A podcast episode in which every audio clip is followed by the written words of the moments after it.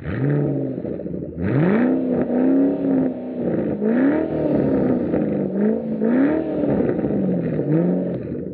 ready to strap in for another exciting episode of No Driving Gloves, where Derek, John, and Will will use over 75 years combined industry knowledge to bring you a bare knuckled view of the collector car hobby.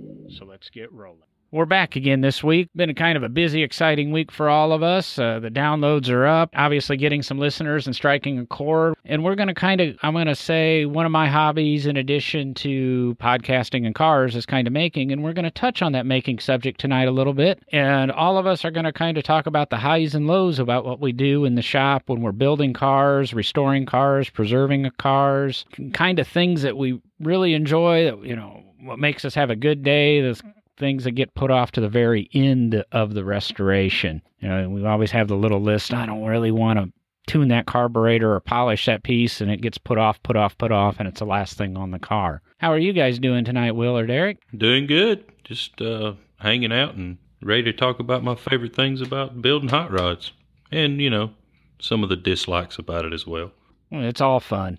It is. It is. It's all fun. Is Derek out there somewhere? Yeah, I'm doing good. I'm doing good. Yeah, just uh, been busy with work and doing some stuff in the garage here at home, playing with some of the cars, having a little fun, and yeah, looking forward to a fun conversation tonight, talking about our uh, favorite things and you know playing with our cars and, and doing the work we do. Well, you have that envious job of being self-employed, and you get to do whatever you want at work. Is is the highlight of your day when you go in and get to fire an employee, or is it something else?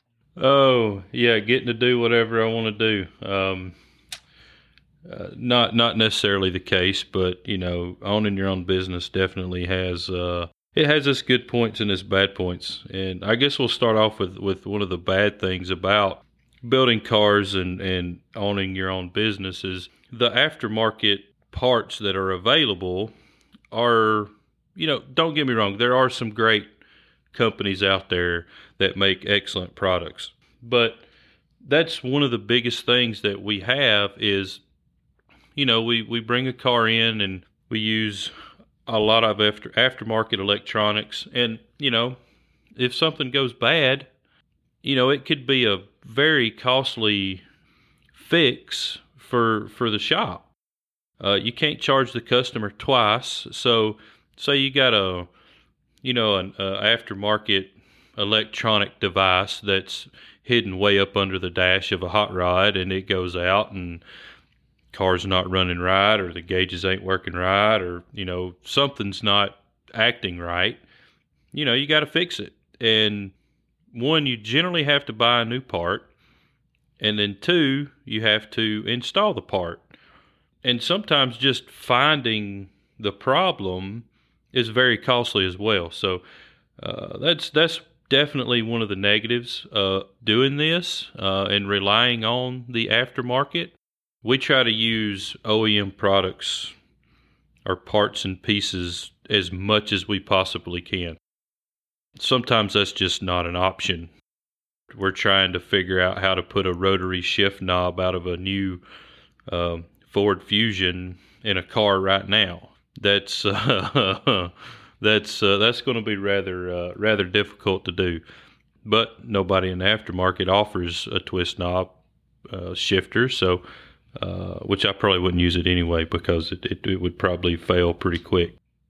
Is That's, that some? Is that something you guys are designing all the electronics for and to making that piece work, or are you trying to utilize a lot of the Ford stuff, or do you? I mean, it's hard enough for me to comprehend how the the rotary shift knobs work because it's all electronics, and I'm assuming some sort of servos, etc., or all the ECU computers. It, you know, honestly, it's really not that difficult.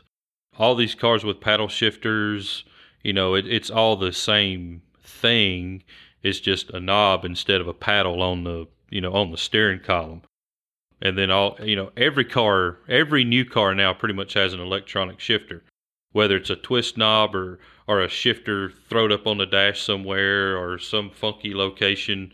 You know, it's all electronic, and there's just uh, the shifter just talks to you know, a motor that moves in increments to pull it from park to neutral to reverse down to drive and then two and one and etc.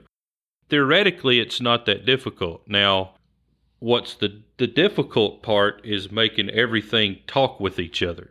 So you got to make the knob, you know, one click it go in reverse. Well, how far is it going to travel? How far does it need to travel on a Chevrolet transmission? You know that that's the that's the difficult thing of, of figuring all of this out. So we're we're going to try to utilize some of the Ford components, and then we'll probably have to actually make uh, a few components as well to make all of that talk to each other, so to speak. We're looking forward to it. It's it's, it's a challenge. I know we're kind of getting off subject already. It'll it'll be a combination of OE Ford parts and then you know some aftermarket parts. So now my Well, question, start- Will, is was that the owner's idea of how they wanted the car built, or is that a, an idea you guys had at the shop? And if it if it is the uh, owner's idea, does that mean the owner is one of your least favorite parts of of, of the build because they come up with these crazy ideas of things they want to see? Um, no, actually, that was one of our ideas at the shop. I pitched it to the owner, and he liked it. So, but some of the owners are very hard to deal with. I, I was going to point out. Remember, Derek has, I think, spent almost his entire life in museums and never had to work for the customer. It's uh, and the customers Now- now- can now be. I, the mo- I I still do some you know private conservation consulting with with clients, so I I do get to work with you know essentially customers sometimes.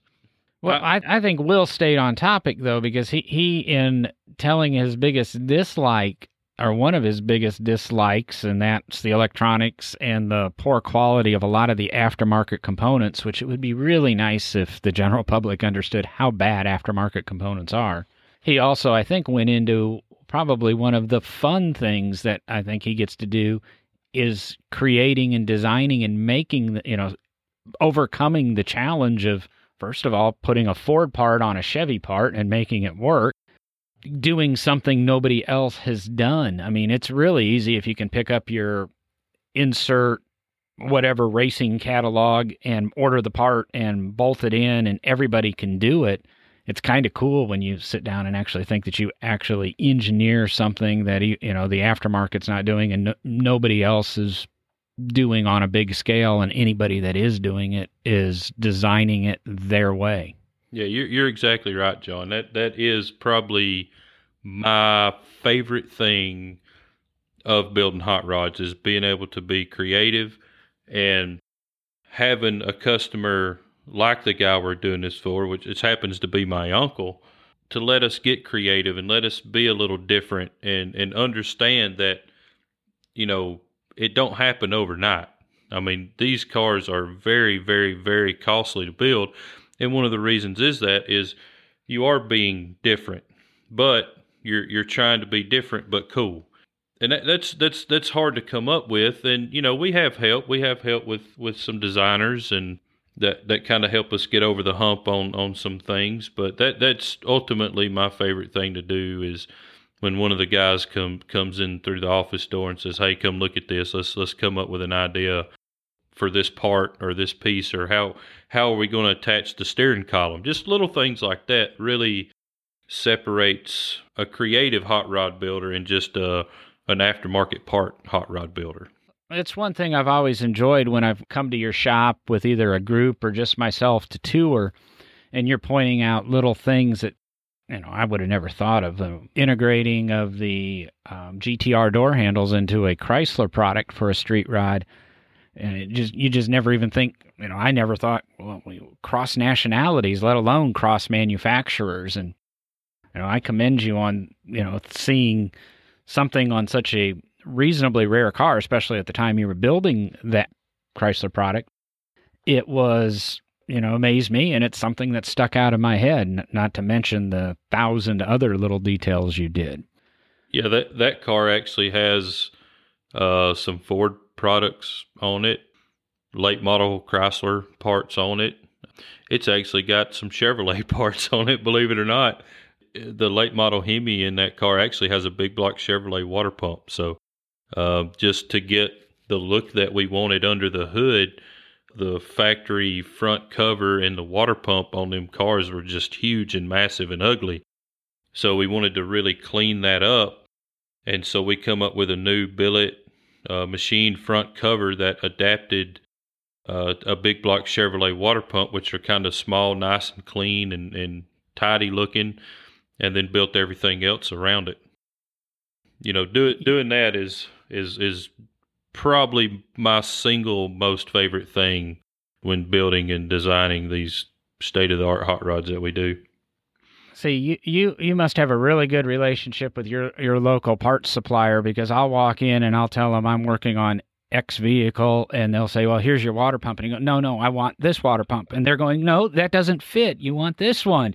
And there's one of my biggest you know issues i guess when it comes to restoration or building cars or you know some of the custom stuff i want this piece and they won't sell it to you because the computer says it doesn't fit i mean i go back 25 years when i was building my Isuzu con- convertible Isuzu pickup with a Corvette motor in it, and I wanted mufflers for it, and they wouldn't sell me mufflers off the shelf because those mufflers don't fit an Isuzu with a four cylinder.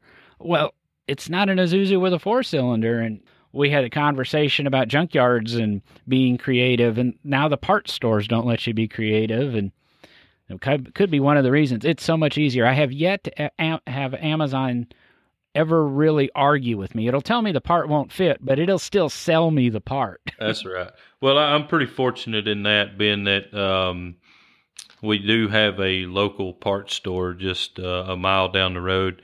And the guy who manages that store, his son works for me. So we we, we can call and tell him what we need, and it, there's no questions asked. And they know that we're not we're not doing the normal stuff. So they'll actually kind of go out of their way and actually help us out on some of this stuff. The more difficult side of things is when you need a new uh, OE part and you got to come up with VIN numbers, like the GTR door handles you mentioned, to buy any GTR parts at that point in time, because I mean, they weren't out but maybe six months when we got those door handles we had to have a VIN number to buy door handles. So coming up, so letting somebody borrow your VIN number to buy parts was uh was kind of difficult to find, but you know it it worked out. We generally always find a way to get the parts that we need, and you know worst case scenario if if they're not out there, we'll just make them ourselves. Again, it's having that challenge or that fun in the challenge, the the thrill of the hunt and being successful in it. So I can see that. And then and then that kind of falls into uh, another one of my favorite things is is actually making parts to go on these cars, whether they're machined, whether they're handmade out of sheet metal or hand whittled out of you know a piece of aluminum, um, whatever. You know that's definitely another one of my favorite things to do is is the fabrication side of these cars. You can be as creative as you want to be because you can make you can make it however you want to make it. Whether you know it's it's a simple sheet metal inner fender or a super complicated dash that you've built from scratch. You know, you can you can go whatever direction you want to go with it. Yeah, and I think Will, you know, it, it's interesting because as Will talks, you know, I'm I'm sitting over here listening, thinking, you know, it's it's very similar favorite things about the hobby and you know restoring or doing the conservation work, things like that. But it, it's it's flipped just a little, I guess, is what I'll call it. You know, Will talked about enjoying you know the the build and the engineering of it. That one of the things that's a, a thrill for me is when I get a car out that hasn't been running in decades, starting that project is actually essentially the reverse engineering of it. Yeah, there's been a lot of cars in in my career so far that the only one left in existence or one of only a few left in existence and no one has a, a manual that you can go to on okay this is how it runs so you just start work, reverse engineering it and figuring out you know okay this you know lever does this this control does that you know, because especially at earliest days of the automobile, nothing was standardized. You know, every lever, every pedal did something different on every different make of car. So there's there's always that challenge, and I, I guess I find that extremely interesting and and a, a fun part of the work that I do, um, yeah, with the cars and in the earlier um, world of the automobile. And then we'll just also, you know, you just talked about, you know, machining parts and, and getting creative and doing this and, you know, running down to the parts store and looking for something. And that's uh, another f- one of my favorite things is, is, you know, making the parts and, and machining them, but in, in a little bit different sense because a lot of the cars I tend to work on, I can't call up the auto parts store and say, "Hey, I need a part for this car." You know, eh, at my last job, 1912 Sandusky truck, um, the the last surviving Sandusky truck um, known to still exist, and you know the carburetor was missing. Well, the the actual uh, one of the adjustment knobs on the carburetor was seized up and and worn on the on the carburetor and you know had to free it up clean up the the threads and everything on the the part it mounted on but the the actual control knob itself was junk. I mean it just it wouldn't work right anymore. So i stood at the lathe for probably about an hour or so machining it you know making sure it looked exactly the same as the worn you know the worn part would have looked originally um, when it came out of the factory. So kind of you know where will you have that kind of freedom of of creating something that looks clean and cool and you know the way you kind of want the car to look in your you know the the hot rod world i get that enjoyment out of remaking the part exactly as it it historically was. So those are some kind of the things that i really really enjoy.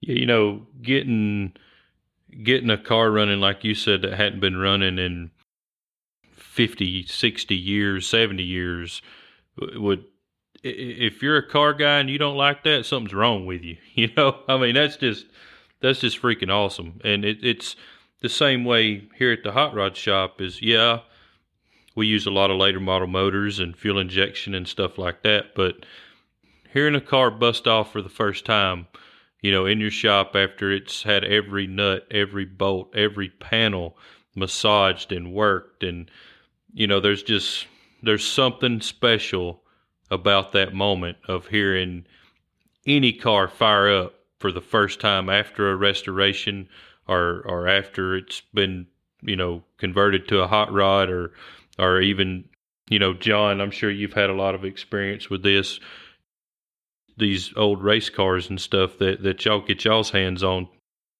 and get them fired up for the first time. I call it a bittersweet feeling people always think, oh boy, you're done and you're getting it started. But sometimes, I'll be honest, the restorations take so long. Sometimes you're just glad that it's leaving your bay. And it's it's one of the I'm gonna say it's one of the happier things because it's leaving my bay and I get to go into another project because those last hundred hours or 150 hours of a restoration they're doing all that stuff that I put off that I did not want to do in the beginning or as I was putting it together. So it's always the cruddy work, and you didn't. I I never wanted to do it, and it's my fault for putting it off to the end. And then when I'm done with it, get it in, fire it up. Yay, it can leave, and then the uh, still, you know, I guess to add to it, it gets really good. Then when you get in it and it drives and it drives the way it's supposed to, and you can enjoy it, you get out on the road with it that culmination of finishing is has a lot of different levels of euphoria for me. I'm very happy I'm done with it and I get a new project and I get to start those creative juices again. As Derek said, machining, finding the parts. We always try to find whatever original parts possible. Granted, a lot of what I work on is very low production, but fortunately, a lot of the parts on it were off mass produced automobiles. You just have to know what the interchange manual is, and that interchange manual comes with years of experience. They didn't publish them. You know, you can't find a interchange manual on a car they only built 20 of. You just have to know where those parts might be. But when you can't find them, you've got to make them. And in my life, it's ranged from it, you know, making anything from little pieces of rubber to, you know, grommets to you know, whole car bodies. I'm as I've said before, I can do it. I'm not the fastest, but there's ways of getting it done. Yeah, that brings up another side of it that I guess it depends on the customer and the car. Uh, a happiness versus sadness of when these cars go home. You know, there's there's been cars that we've worked on continuously for over three years. So you kind of grow uh, you grow attached to these these vehicles. So um, and you grow attached to certain ones more than you do others. The ones that you know are more to your liking, you like better, and the ones that you know not really your style, then you know you, you don't mind seeing them go home. But uh, the last car that that went home out of our shop, you know that that wasn't a, a happy day for me because I really liked that car. I liked it being around. I liked putting all the shakedown miles on it. And then you get some that you're you're glad to see them go. You're you're tired of working on them. Uh, you're you're glad to see them go home to their to their owner. Of course, you're going to see them again because something's going to happen with those aftermarket parts, and they're going to be back. But that's kind of a bittersweet thing with building these cars too. Yeah, you know, John mentioned that you know I've spent a lot of my career in uh, most of my career in the museum world and um, not dealing with a lot of customers and and I guess you know sitting here listening to you guys talk, I kind of laughed at, laughed to myself in my head here. Maybe maybe that's my uh, my way of being selfish uh, in this in this hobby in this career is you know I, I work at the museums where you know I get the car running and they stay at the museum and I'm the guy that takes care of them. And, and when they come out to run, I'm the one that runs them. Uh, I don't ever have to send them home with somebody else. It, until I, I leave the institution, they're they're just kind of there for me to operate and you know become kind of part of my my world. So maybe that's just me being selfish in that way. There's a good and bad about that. Anymore, I've spent the last 10 years where I'm at, which is a museum. So the cars never go home there's some cars I really wish would go away. they just there's some bad memories. We we love them all. I mean, I guess th- they really become your children. I mean, like Will said, that's three hours of his shop, and that's not three hours of Will's life. That's three out, or excuse me, not three years of not just hit Will's life. That's three years of six or eight different guys' lives at two thousand hours a year it take you you've you've birthed this thing. It's like a child. At least to me, I I I'll be honest, I don't have children, but it's it's that kind of thing. As much as they annoy you, and much as they hate you, and like I said, as much as I want to see some of them go home, it's nice to be able to go visit them and remember them, and then be able to share them with other people. And there's some cars when I was doing commercial restoration and doing it for customers, I'm still attached to the cars. I love seeing it when they pop up in magazine articles. I try to interject myself into, oh, I was part of that lineage's life. And it re- really makes you feel proud of, of some of the stuff that goes home that you never see again, but you get the little snippets of and it's doing well in the world. Or you bump into one of these customers, even if they were uh, a pain while you were working on the vehicle.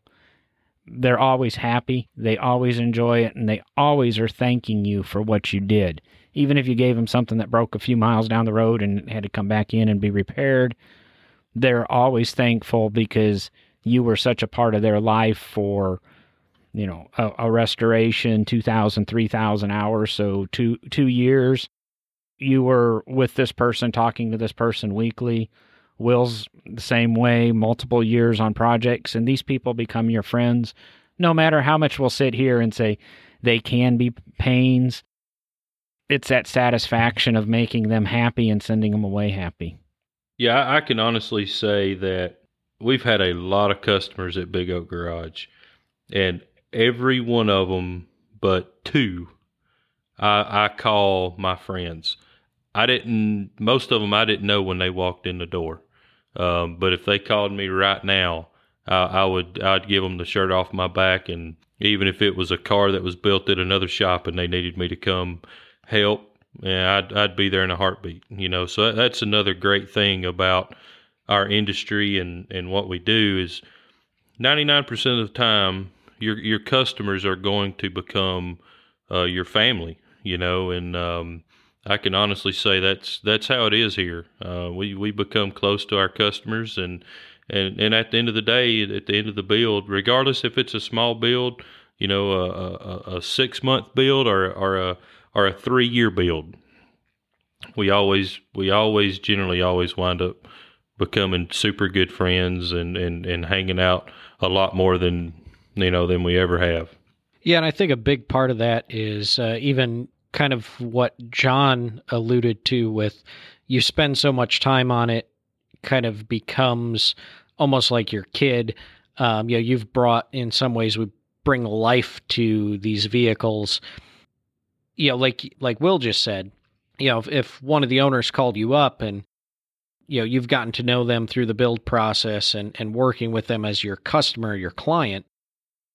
Part of it is that you meet some really great people and um, you become friends with them, but it also plays into the fact that it's, it's kind of like that's your baby out there and, and it's having a problem. I, I got to go rescue it. You know, so it's not only that we, you know, you meet the friends and, and kind of in the, in the realm of what I do, you know, it's the other museums I kind of do, you know, private work for, um, you know, getting cars running for, you know, different um, institutions and, and going back for special events and operating the cars for them.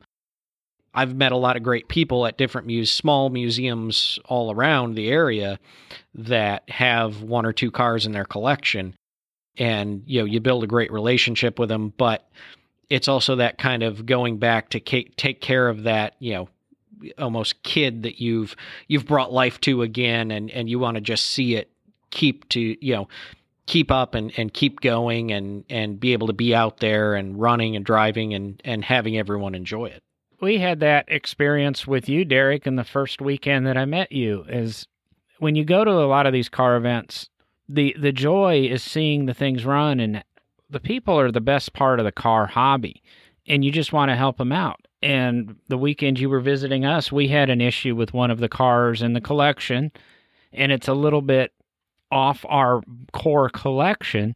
And you helped us diagnose some of the issues and what the problems were and you know lend a hand to the best that you can, could in that situation and there was a huge event going on so the repairs couldn't happen that weekend. But i think if we would have put the wrenches in your hand and said had at it or have at it you would have dove in just as hard as any of us to work on these cars.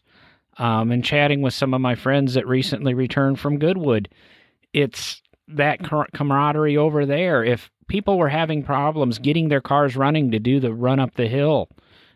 Every mechanic was over there helping them, trying to get through that problem. As long as they were taken care of, they were there then there to assist. And I've seen that at various concours where the cars need to run and need to operate and if somebody has an issue you need a jump you need you need a tool you need a 10 millimeter spanner you need something somebody's going to go grab it and find it in, in their tools or do whatever they can to help you. If you need a push start, if you need pushed across the block because you have a race car and race cars really don't, you know, some cars don't like running at parade paces. So you, you need help. Everybody's always there to help you. Even this, I want to say the stodgiest, richest people in the world that don't want to get dirty. When it comes to the, helping out the other car people, 99 out of 100 times they're there to help you no matter what. And you know, w- when we came up with this topic, I think we were talk thinking, and we'll probably touch on it. Some of the creating and some of the working with the tools, and we've touched on machining and dealing with electronics. But now we focus the last ten minutes on the people, and by far and away, that's what makes my job the most rewarding. Is either the person who comes in who's happy about seeing and learning or the person who was there in the day and they're seeing their their old their child brought back to life and they can visit him again and they have the ability to see that. Yeah you you know you mentioned the people and that ultimately that's uh, it's the same way in the hot rod industry. You know i i remember being a kid you know in the back seat of my dad's 56 chevrolet driving across country and if if you saw another old car broke down on the side of the road, you pulled over and stopped and helped. You know, it didn't matter if you'd ever met them before in your life or not. And uh, and I still find myself doing that. I'll be going down the road and there'll be an old car on the side of the road with the hood up and I'm with my wife and family and heck I just pull over and see what I can do to help. And you know, I, I guess the whole car just car people are generally, you know, very good people and um, fun to be around. Well, I, I saw. Well, I didn't see you do it. I was somewhere else in the same traffic jam in Columbus, and you did that. You you were tied up in traffic, moving at a snail's pace, like all of us were. But you saw some other guy from from the event who was broken down on the side of the road. Asked if you could help. He had already called the tow truck, but you still pulled over, helped him out, and if I understood that right, you got him running and going, and you know, I guess he abandoned the tow truck. No, we we did. Right, we sure. it did. was r- right right there in the middle of rush hour traffic, and you, you had dinner plans, and you, you had to make these arrangements, and you still, you know, you stopped and helped, and again, it that doesn't happen. I mean, guys in modern cars, we just drive down the uh, side of the road and go, "Oh, too too bad. Hope they have roadside." Yep. But it, when you're work working with these classic cars, people stop and they help you. Maybe it, they shouldn't, and some of them aren't qualified. But it's it, it's one thing the classic cars do is that you know they they we we really emphasize that the the people are usually enjoyable in this hobby. So let's get back to try try to bring the the train a little bit back on track, and we we've established that we're all great people, and uh, the the listeners fall into that too because I'm assuming if you're listening, most of you are car people or understand car people. Derek, are you a great person? Are you sure? I I think so, and you know, for any of our listeners, if you're broke down on the you know side of the road, uh, go ahead and just wait. Will or uh, John or myself will be there someday uh, to pull over and help you. That's right. oh. Well, I'm sitting here thinking of what some of the things that I really enjoy and what I really enjoy when it comes to my restorations or the, the museum work I do is the research. I, I love the stories behind the, the artifacts, the cars, finding out that little bit of trivia that makes the whole difference in the restoration. It, and it involves a lot of reading and you know the Google searches, but a lot of times you'll do a Google search and you've got to read all this endless, mindless drivel that has been written. You've read 16 times, but there's one sentence or one paragraph in one article that all of a sudden provides that key to answer your question, but it's just alludes to something else, and then you have to take that information and it puts you on a new new search road to fully figure out and document what's going on there. And like I say, that's one of the things that I enjoy the most is that that little bit of a treasure hunt. The map's there, but it's being able to utilize the map and then taking the clues off of the map and adding more more information and more information and it's it's I want to say it's that old pirate's treasure map, but the X isn't there. You're trying to find that that X spot and, and finish. So again, one of the things I enjoy is that research side of it. And then on the teardown side, it's dirty and icky and I'll be I'll be 100% honest. I do not like getting dirty. I don't like getting dirty. I don't like getting sweaty. I don't like grease and I work on cars and I take apart cars. But if you're in there media blasting something or using the ultrasonic cleaners to clean up something and going through multiple layers of paint and finish and grease and grime to find that to find out what it's supposed to be. Those little discoveries and then being able to prove it. And hopefully i really enjoy proving people wrong. It's one of those little satisfactions. There's two license plates i bought when i was in vegas many many years ago love to win and hate to lose. And the more I do this, the more you learn those two license plates don't mean the same thing. And I love winning and I love creating a theory behind some of my restorations and then being able to prove that theory right. It takes a lot of work to do that sometimes. And a lot of times I prove myself wrong. But I love winning and it's it's so so great when you find out that this finish is correct or um, I'll allude back to a Packard Cloverleaf Roadster that I restored and it was funny to find that it was, an, uh, was a 1917 car. And in 1916, these Cloverleaf Roadsters, and in 17, they only built eight of them. I think they built 23 of them total over the whole model run between 1916 and 1919 or 1920. In 17 and 18, they didn't have a bit of chrome on them because it was the war and the conservation effort of the war, and they didn't want to waste the metal and they didn't want to wa- waste the chrome plating. But what we learned is they were chrome plated. They were chrome plated and then painted black to hide the chrome. It's the leftover parts that were produced from 16.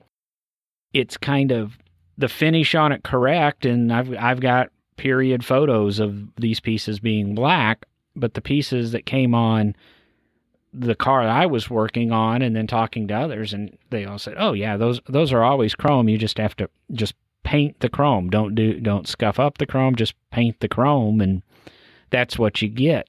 Or the crankcase on that that car, there's a f- famous guy that sells a lot of engine paint and what he says goes and the client we had disagreed with him and eventually I was able to pl- prove the client right and this gentleman wrong. And we ended up having to custom make our engine paint.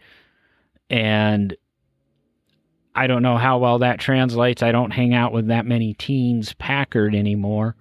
But just put it this way our research indicated that that motor should not be the traditional Packard green. It was more of a Bell telephone green. This is what the owner believed in in looking at photographs and documentation of cars from this era, it wasn't that green. It was this, it looked like the Bell telephone trucks, if any of you are old enough to remember the late 70s and early 80s before the Ma Bell breakup. So th- those are little areas that, like I say, I enjoy. It's that personal satisfaction of being right.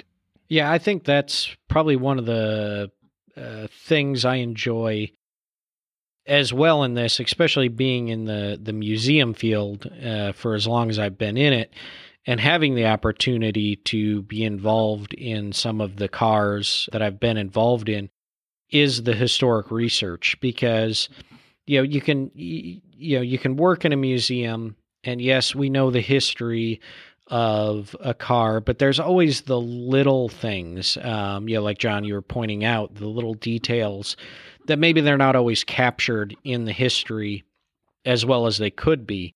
Yeah, I'm thinking of of a couple projects I worked on um, over time, and and probably one of the more interesting ones was the 1903 Packard Old Pacific, which was the second car to ever cross uh, the United States, running from California to New York. You know, the history on that car is fantastic. It was a well documented journey. You know, a lot of photographs, a lot of uh, news articles written about it as it was going across the United States. You know, those details were there, but there were little things along the way that, you know, kind of were questions as as I was working on it, as we were digging into it.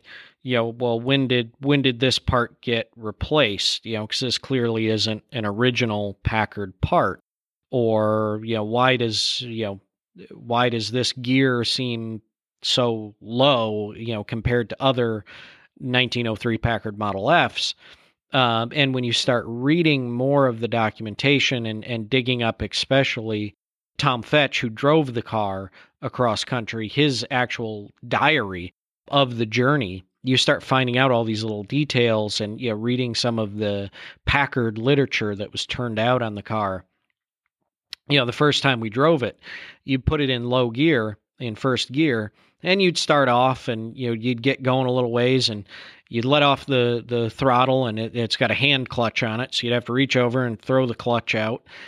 Shift it into second. By the time you were getting ready to pull the the uh, clutch back in uh, the car would almost be at a dead stop. It just and and what we found reading in the literature is that one of the things Packard did to the car before it left for the journey was put a lower gear ratio in first gear so that it would have better chance of climbing the hills and mountains on the journey. You know, so little details like that. Okay, well, you know, we'll start it in second gear and make it easier on ourselves, you know, when we're running it. The car has a, a terrible lean to it. It actually, if I remember right, it leans in the front uh, low to the uh, left side of the car, if I remember the, the lean correctly. And in reading Tom Fetch's journal, all of a sudden we find I found an entry where he talked about going across, um, going through a, basically a ravine area and had to cut across a, a stream at the bottom of this you know ravine and started driving in uh, at a 45 degree angle.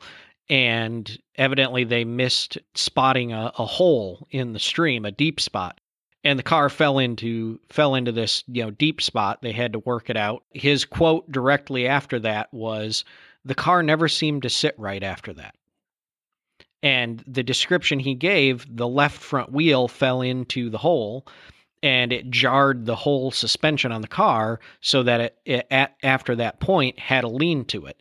Um, so it's finding those little things. And it's really an interesting kind of process that you go through to find those. Um, even on my personal cars, uh, you know, my 1917 Overland, I try to track the history back so I know the owners, where the cars have been, as much as possible. And, you know, so far I've got it back to probably the uh, mid 1950s when it was actually at a dealership in Cincinnati, Ohio area. It actually was the William uh, dealership. I have a terrible time pronouncing that last name, but they're the family that owns the um, uh, Cincinnati Reds, and or at least part owners. Um, but it has the original decals still stuck on it um, from the dealership. And, you know, I was able to track it starting with that and then actually worked it forward through its time in the AMC collection, American Motors car collection, and then into the Chrysler Museum collection, um, which is where I purchased the car. You know, and I'm I'm getting excited to dig into the history of my Peerless that I acquired a little over a year ago. I haven't had a chance to dig in, but you know, it's it's one of the fun things to you know be able to learn the history and and tell the story of the car when you have it out you know at shows or driving around and people ask about it yeah i enjoy that that part of it as well. We built a uh, a 65 ford truck that we built as a shop truck. You know we put a big motor in it and straight shift uh, didn't make it real nice and for um, you know, going to the parts store, hauling motors to the to the machine shop, uh, just going to lunch, whatever. And um, come to find out, I, I'd done a little bit of history on it, and it was actually bought new in uh, Cleveland, Tennessee, and was actually bought new as a shop truck for a gas station in Cleveland, Tennessee. You know, and to me that just that just made it all worthwhile, knowing that it, it was a shop truck the first the day it was bought and it it was converted back into a shop truck after you know we finished uh, making a making a hot rod shop truck out of it. Yeah, and I think that's the cool thing, um, especially maybe with you know what what Will does. You know, on my end, it's it's kind of just keeping the the history alive of some of these cars and bringing them back out for people to see them. Um, you know, John, you and I have kept in touch a number of times over the years you know, and one of the things that um, you guys were involved with a little bit um, was, of course, when when I was at Henry Ford Museum and we were bringing the the Type 38 Lotus back into operational condition. You guys down there have a, a ton of Lotus knowledge and offered a lot of advice on that project. But again, it's it's bringing that history that that car kind of has already created back to life and and back in front of people. Um, whereas Will, I think it's kind of cool because you're also you know in, in, the things you do, like with the shop truck. That truck was bought brand new, as you know, for the purpose of being a gas station shop truck. and and now you're you know you've done it as a, a a shop truck as well, but you've kind of added that history of it being hot rodded and you know it's it's another kind of part of its life that has a, a unique story and and you're kind of adding to it whereas you know in my line yeah we're adding to the story of it that oh it got running again in 2010 or whatever but it's not like it's having a almost a new life or a rebirth the way um, that you kind of do it in in making it something uh, almost new again Yeah, and on on on that truck, we actually left left the original paint on it. We just restored the bottom side, you know, updated the suspension, put a, a later model, you know, big block Ford in it, and and just made it so you could use it as a modern day shop truck. But the outside was still original paint, and you know, the interior we we actually used the original seat and dash and, and tried to keep all of that, you know, as original appearing as possible. And I don't know, my words of uh, kind of preserving it a, as much as I could. I know, I know y'all's, uh, Derek, y'all's definition uh, of preservation is a little different than mine. We've, we've touched on that before, but you know, it's, it's all, um, we all do it for the same reason because we love it and uh, ultimately that's apparently probably all three of us uh, our favorite one of the most favorite things about it is is the history of it Sorry, guys, we went a little bit long tonight, so we're going to go ahead and break this into two episodes. So join us next week. We'll release on Monday morning and hear the second half of this discussion about tools, things we enjoy in the shop, people, things that frustrate us. Thank you for listening. If you have questions or comments, email us at no driving gloves at gmail.com. Be sure to subscribe to No Driving Gloves using your favorite podcast catcher. Follow No Driving Gloves, one word, on Facebook or Instagram. And most of all, please check out our page on Patreon where you can help keep our tires rolling.